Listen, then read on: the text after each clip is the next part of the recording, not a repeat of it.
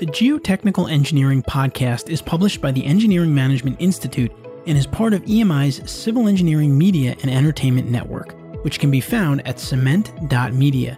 That's cement, C E M E N T dot media.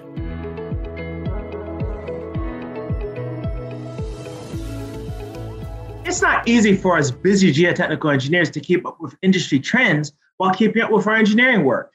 Therefore, it's our goal at the Geotechnical Engineering Podcast can help you do just that. We strive to keep our listeners informed on important industry topics and also to educate you on interesting technical topics and trends in the geotechnical world.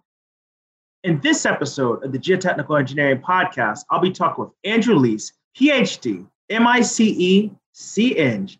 He's the director of GeoFem and also the Global Application Technology Manager at Tensar International and he's a visiting research fellow at the University of Southampton. We'll be talking to him about FEA, geogrid stabilization, and INSAR, and also what the future looks like for geotechnical engineering. I'm your host, Jared Green, and I'm excited to be bringing you another episode of the Geotechnical Engineering Podcast. Before we go on here, I'd like to recognize our sponsor for this episode, Tensar International. Here's a message from Tensar about their award winning software, Tensar Plus, which is available to you at no cost. Check out Tensar Plus, the award winning design software for construction professionals to design with geosynthetics and calculate their value on projects. Tensar Plus is simple to use with a powerful engineering system at its core. It leverages our decades of research and experience with soils all over the world, so you can count on your solutions working the first time even in the most difficult conditions. Whether you're designing a crane pad or need to build a temporary road over muck, the cost, time, and carbon savings can be calculated, making comparison with alternatives simple. Specs, reports, and product data can be generated for your design, and training resources, research, and our third party expert reviews are all provided conveniently in the software if needed. Usable both online and offline, the app is available in browser and on all major mobile platforms. Whatever you're working on, Tensar Plus is your toolbox for success.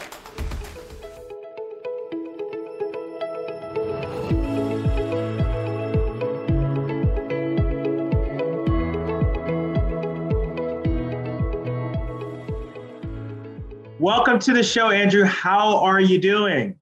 I'm very well. Thanks, Jared. It's great to meet you, and thanks for inviting me onto your podcast. Good to put a name to a face to a voice, and we're glad to have you here. Can you tell our listeners a little bit more about yourself and what is it that you do on a daily basis? So let's see. It started with uh, studying civil engineering, and then I did postgraduate study. I did a PhD in geotechnical engineering, actually in the field of soil structure interaction using centrifuge modeling and uh, FEA, finite element analysis. After that, worked in consulting for about four years in the UK. Then moved to Cyprus, an island in the Eastern Mediterranean. That was about 18 years ago. So I taught geotechnical engineering at a university here for about 10 years. Also uh, set up a company called GeoFem that uh, specializes in uh, geotechnical FEA. Then, about five years ago, became global application technology manager at Tensar as well. So, regarding what I do day to day, at Tensar, that is doing FEA of geogrid applications, more particularly developing new ways of simulating geogrid applications in FEA. That also leads to developing uh, new design methods using more conventional methods. So, that includes uh, a new design method for unpaved roads that uh, I've just developed, and that's being implemented into the Tensar Plus design app. Regarding GeoFem, I continue to run uh, GeoFem. We have a team that do geotechnical uh, FEA work on projects uh, all over the world. So I review that and uh, review reports going out for that. We also have a team doing satellite uh, image analysis for geotechnical applications. So I contribute to the geotechnical interpretation of the data that comes out of those analyses before we send the results out. I present the vlog, Tensar Ground Coffee, a few minutes on ground engineering to enjoy while having your coffee, if you don't mind me putting in that little plug there on my own blog. We'll make sure we get that in the show notes. That's going to be awesome. So, with all that said, I guess you have what a 26 hour day, 27 hour. I mean, I don't know how you're getting all in 24 hours. Pretty much, yeah. Well, thank you for that. You mentioned FEA. What can you say about uh, FEA for those that might not be familiar with that? What is it, and uh, how does it impact what we do as engineers? Well, FEA stands for Finite Element Analysis, and it exists in all fields of engineering. It's really the, the top of the tree in terms of the calculation methods uh, that we use in design. And it's particularly useful in geotechnical design because it's a, a very powerful analysis tool. It allows us to analyze the very complex material behavior of soil and rock. We have constitutive models that take into account nonlinear stiffness, nonlinear strength, take into account the effect of drainage, different permeabilities, consolidation, construction sequences, stress state, stress history, stress path, all those things can be incorporated into an FEA model. Its benefits for construction FEA is a very powerful tool, so you need to be competent to use it, first of all. If it's in the right hands, it can bring significant economies in design, but you don't use it uh, unless you really need to, because it takes longer to use than the conventional calculation methods. But in situations where it is needed, and there are many. Uh, just generally, when things get complicated regarding geometry, loading conditions, soil behavior, things like that, that's when FEA can come in. I've, I can think of one example where FEA did bring a big benefit to a, geotechnical project. A few years ago, we worked on the design of a, a raft foundation for a new building at a university in the UK that was going to be supported on chalk. So chalk rock, pretty easy to work with, wasn't going to present any problems. But when they did the site investigation, they found old mine workings and possible solution features. So the top of the chalk uh, varied and went very deep into these features, and there was non-engineered fill across most of the footprint of this raft, and very variable with some soft areas, some stiff areas. Designers had tried to predict the settlement of this raft uh, using conventional methods, that weren't suited, that the assumptions of those weren't suited to this complexity. And they were getting predictions of three or four inches of settlement, which wasn't acceptable for this building that had a glass facade. It had quite a tight uh, settlement limit on it. So they were going to have to go to piled foundations, which would have meant additional costs of about a million dollars to put all the piles into this site.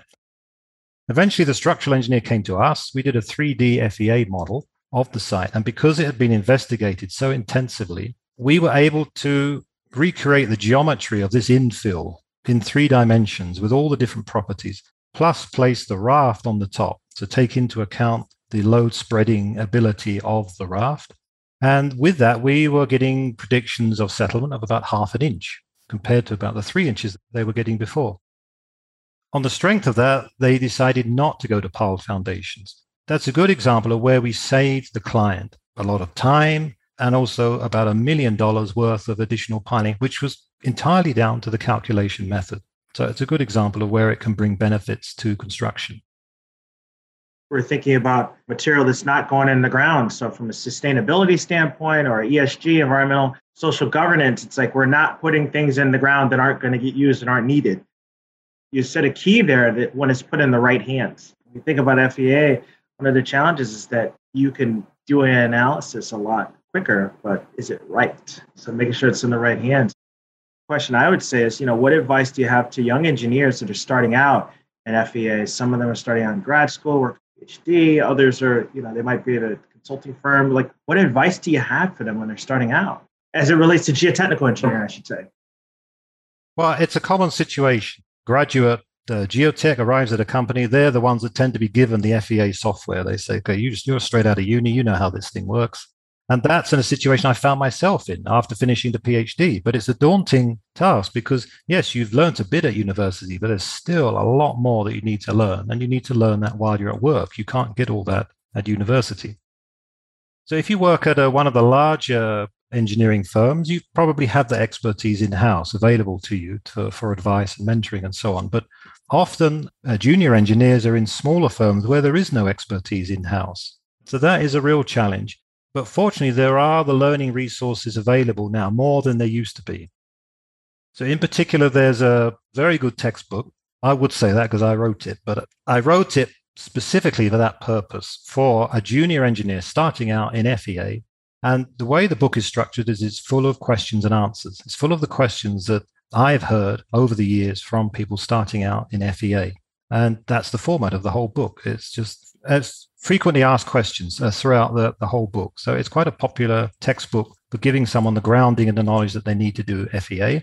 Other resources available as well. So that book, in part, came out of a European project I was working on called CoGAN, which developed uh, new learning resources and resources to manage competency in geotechnical numerical analysis.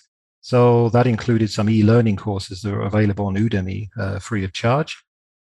We developed a competency framework that lists all the competencies that someone needs to have to get started with FEA. That's now managed by NAFEMS. NAFEMS is an international association that manages engineering analysis in, across all fields of engineering. On ISSMGE website, there are webinars and there's the virtual university. There are those resources. NAFEMS has more books. So there are plenty of resources out there, and I'm afraid a lot of it does involve private study. and there aren't the courses that cover all this detail. But coming back to what you said, Jared, just now, is the most important thing that I would tell someone starting out on this is be suspicious of your output.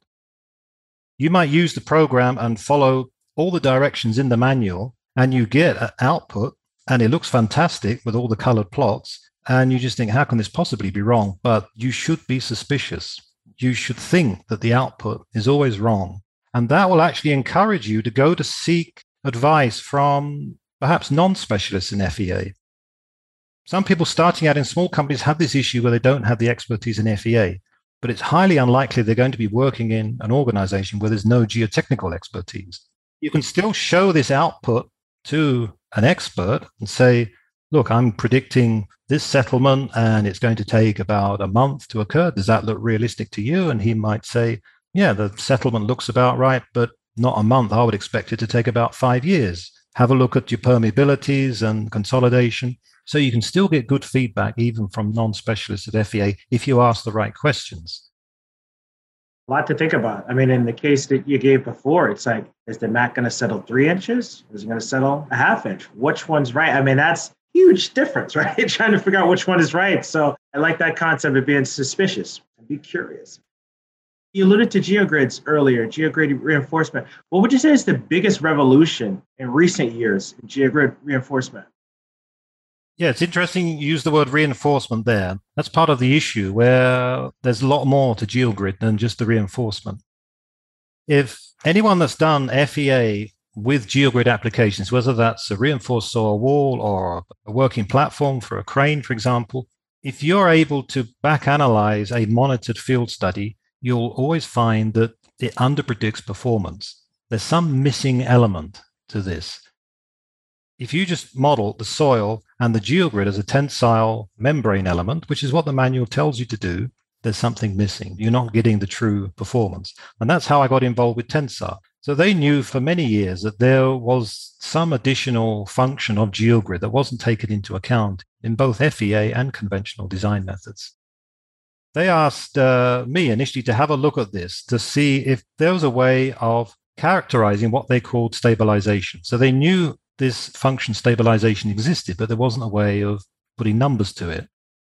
So we did some investigation. We did large uh, triaxial testing and looked into the, the problem. What we found, interestingly, that when you get shear deformation in a soil, obviously you get movement of the particles within an aggregate. So they move over each other, so they resist that by interparticle friction but you get rotation of particles as well. That's very important. And often people don't appreciate the importance of the particle rotation in the soil strength. That's why in angular particles in a soil matrix are stronger than round particles because the round particles just rotate more easily and allow shear deformation.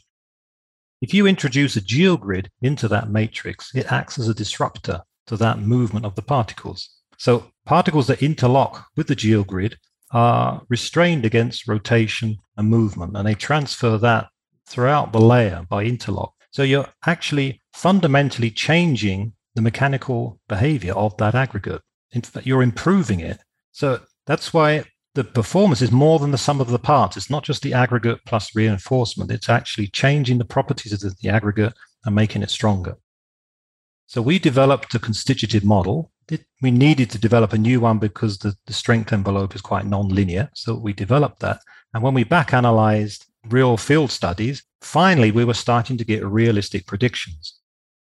That really changed the way that we look at uh, the way geogrids uh, perform. So that led to developing new geogrids. So Tensar have just uh, produced Interax, a new product. And it also improved our understanding of the application. So that led to new design methods such as the T value method that we use for crane platforms and piling platforms. We have a new railroad design method, and there's the unpaved one that, uh, that I just mentioned as well. The ISO standard on geosynthetics now recognize stabilization as a, a function of GeoGrid. So that's the biggest revolution in GeoGrid technology. It's not just reinforcement, it's the mechanical stabilization as well. And I understand that, that INSAR is growing fast in the geotechnical field. You explain to our listeners that might not be familiar with it, what it is, how does it work? Walk us through that a little bit. Well, INSAR is a, a fantastic technology. And as you say, it, it's growing fast. People are rapidly uh, appreciating the, the, applications of it in geotechnical engineering. And that's what we use in GeoFEM a lot is INSAR to produce outputs of ground and building displacement. You have satellites 500 miles above the Earth's surface, and they're measuring displacements to fractions of an inch or millimeters on the ground. So, just on its own, when you think about that, that's quite remarkable. But how it does it is they are radar satellites. So they operate like a radar. They send out an electromagnetic pulse that hits the Earth's surface, and different objects will reflect that back. And that's called backscatter. And that is received by the satellite, just like conventional radar works and the satellite keeps passing over the same point again and again. Intervals vary, but let's say every week they'll pass over the same point, take another radar image, and they can detect displacements, movements of the whatever they are uh, getting backscatter from on the ground surface. So it detects the displacement not by measuring the change in distance from the satellite to the ground surface, the 500 miles. What it does is it detects a phase difference in the backscatter. The wavelengths of these electromagnetic pulses are typically about a one inch, a few centimeters. So if you can detect fractions of phase difference between them, then you're already getting measurements of displacements of fractions of an inch or one or two centimeters. But more recent technology is analyzing stacks of images. So you take at least 20 images taken one after another. It does a lot of complex analysis of that and that eliminates more of the errors. And that means you can get displacements down to millimeter accuracy. The applications in geotechnical engineering and the implications are enormous. You can use that in, in site investigation. Right away, you've got a site, you can get data for displacement for that site for the previous five plus years right off the bat. Or you can use it as a monitoring tool. So after construction, you can continue to monitor large structures, large geotechnical structures, you can monitor infrastructure, for example, on an ongoing basis to check for defects, to check uh, your designs. And it's really valuable as a forensic tool. So imagine you've had some sort of failure and there was no monitoring of that failure, no data. Is there a way of turning back the clock and trying to get the displacement data before the accident happened? Well, the only way to do that is with INSAR, because these satellites are taking images of the entire Earth's land surface every week. So that data is all archived. So wherever your site is, this data is available whenever you need it. So you can look at displacements leading up to uh, whatever you're investigating retrospectively. It's a very powerful tool. What is the output? Is it a mesh? Is it a point cloud? Is it individual points? Like, what is it? What are you getting? Like, if I have a site that's, I don't know, an acre large and I locate it on INSAR, like, what am I actually pulling from that? you can get uh, point data, different colored points that will give you the displacement. That's how it's presented, or a raster plot, which is a more like a contour plot. That's normally presented on an optical image. So even though optical image was not used in the in obtaining the data, it's often presented on an optical image, so you can associate where you are with uh, what's actually on the site. It's normally presented on a GIS platform, that makes it easy to access all this data because there's a lot of data and you can click on any location and you can plot graphs of the displacement over the past five years every week. Also, you can even detect changes in soil moisture. That will be very useful in, in geotechnical engineering because, uh, of course, a lot of issues are caused by soil moisture uh, as much as displacement. So I think this is a good segue for my next question. What does the future look like for geotechnical engineers? What's on the horizon? I think the future looks good. I think we'll be in demand. That's good for folks like you and I, right? it's good for us, yeah. And it's good for the next generation. The challenges that we'll have to face and the next generation will face are, are numerous. One in particular is the legacy infrastructure that we have, particularly in the developed world. So we have all these highways and railways and other infrastructure that are getting old now and they're developing defects. They've suffered from underinvestment for many years. Hopefully, that's going to improve uh, soon. There are signs that that's improving. They're getting heavier use than ever before, often heavier use than they were designed for. That would be a challenge enough. But on top of all that, we've got climate change. And that just looks like it's going to get worse for years to come. So we are facing greater extremes of weather. That means the geotechnical assets are going to be more susceptible to uh, geohazards such as landslides, expansive clays, sinkholes, and so on we face an enormous task trying to maintain and improve the resilience of this infrastructure to these growing issues. Now, if we're going to tackle all that individually as geotech engineers, well, there just aren't enough of us. So, visual inspection of all these assets takes a, a, very long time. We're talking about thousands upon thousands of miles of existing assets that we need to monitor to assess their condition. So, this is where we're going to need technology. So I can see technology growing a lot in the geotechnical sector. It's good for the next generation to start using this and get familiar with this and, and take it forward. INSAR is going to be a very valuable tool here. It's already being used to monitor infrastructure. So you can survey whole networks, most of uh, the network, in an instant every week. And you can get displacement data, even changes in soil moisture for your geotechnical assets every week. So you can pinpoint problem areas even before they become visible to the naked eye. And you can detect trends. You could even uh, predict when a, a, defect might develop. So you can make inter- interventions in a more proactive way.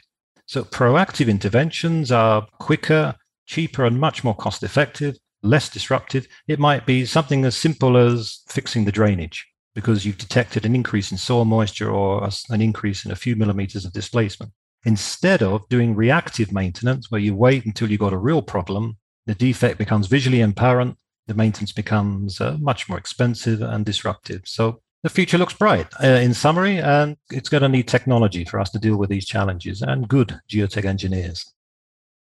Sounds like a lot of opportunity. I'm thinking about different clients or agencies or entities that have access to like a lot of assets, and you're trying to figure out from a budgeting standpoint what's going to be priority, right? And that sounds like the tools are there to figure out where to focus.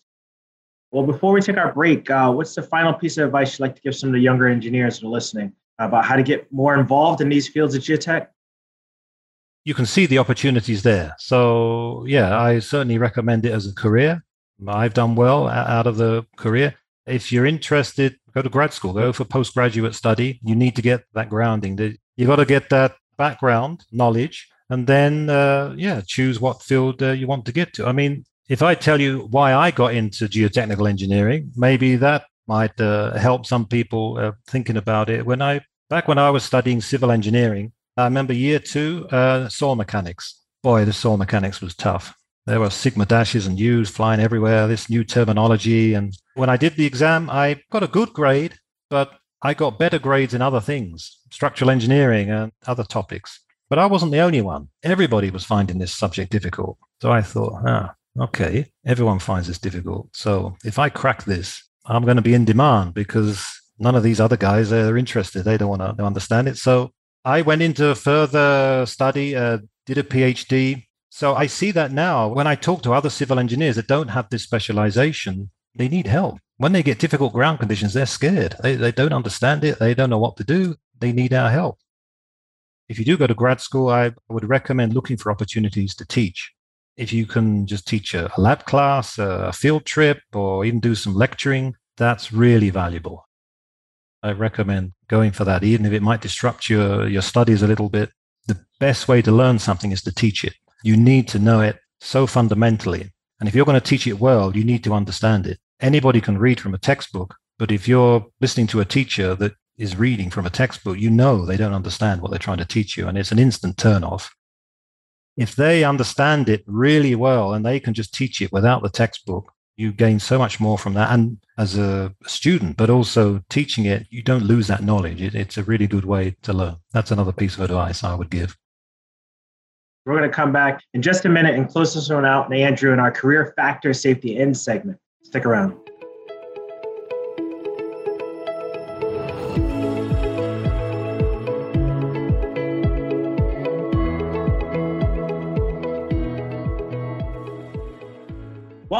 It's time for our career factor safety in segment. In geotechnical engineering, just like many disciplines of engineering, it's important to incorporate a factor of safety into your design. But what about incorporating a factor of safety into your career? Today, of course, we're speaking with Andrew Lees, PhD, MICE, C-Eng, and Director of GeoFem and Global Application Technology Manager at Tensar International. Andrew, you've already had a very successful career. When you look back on your career, what's one thing you've implemented to give yourself a career factor of safety? The thing that stood me in good stead is it's good to know a lot about a little rather than to know a little about a lot. Now, what I mean by that is good to specialize. You may have generalists who may know a lot about uh, the fields of geology, civil engineering, geotechnical engineering, and they're great and they're very useful to the industry. But what I have done is to specialize. I did the PhD, got into geotechnical FEA, became specialized in that. Even now, specializing in geotechnical FEA of geogrid applications, we're getting narrower and narrower. So, knowing more and more about less and less, it's good to know a lot about a little because when you become a specialist, people always want to talk to you. They always want to ask you questions. It's the same in the medical profession. You've got a problem, some part of your body, you want to see a specialist. But often it's difficult to see a specialist because everybody wants to see a specialist. It's the same in geotechnical engineering. So, what stood me in good stead is specialization. Excellent. Well, Andrew, thank you so much. Thank you for coming on the show and for sharing so many great insights with us. Uh, we're going to have things in the show notes about some of the things you talked about, some of those resources. You shared a lot of great information and advice is going to be helpful to our listeners. But where can listeners find you? you have an email you want to share or you're in social media? I'm on LinkedIn. People can find me there. You can get in touch with me there or through the GeoFem website. There's contacts there. Thank you so much. This is great. My pleasure. I hope you enjoyed the episode today. We would love to hear your feedback, comments, and or questions. Please feel free to go to geotechnicalengineeringpodcast.com where you'll find a summary of the key points discussed in today's episode, that being episode 50, as well as links to any of the resources, websites, or books mentioned during this episode. Until next time, we wish you the very best in all your geotechnical engineering endeavors. Peace. The Geotechnical Engineering Podcast is published by the Engineering Management Institute and is part of EMI's Civil Engineering Media and Entertainment Network. The opinions on the show are those of the host and guests, not their employers. For information on EMI's people and project management skills training programs for civil engineers, visit engineeringmanagementinstitute.org.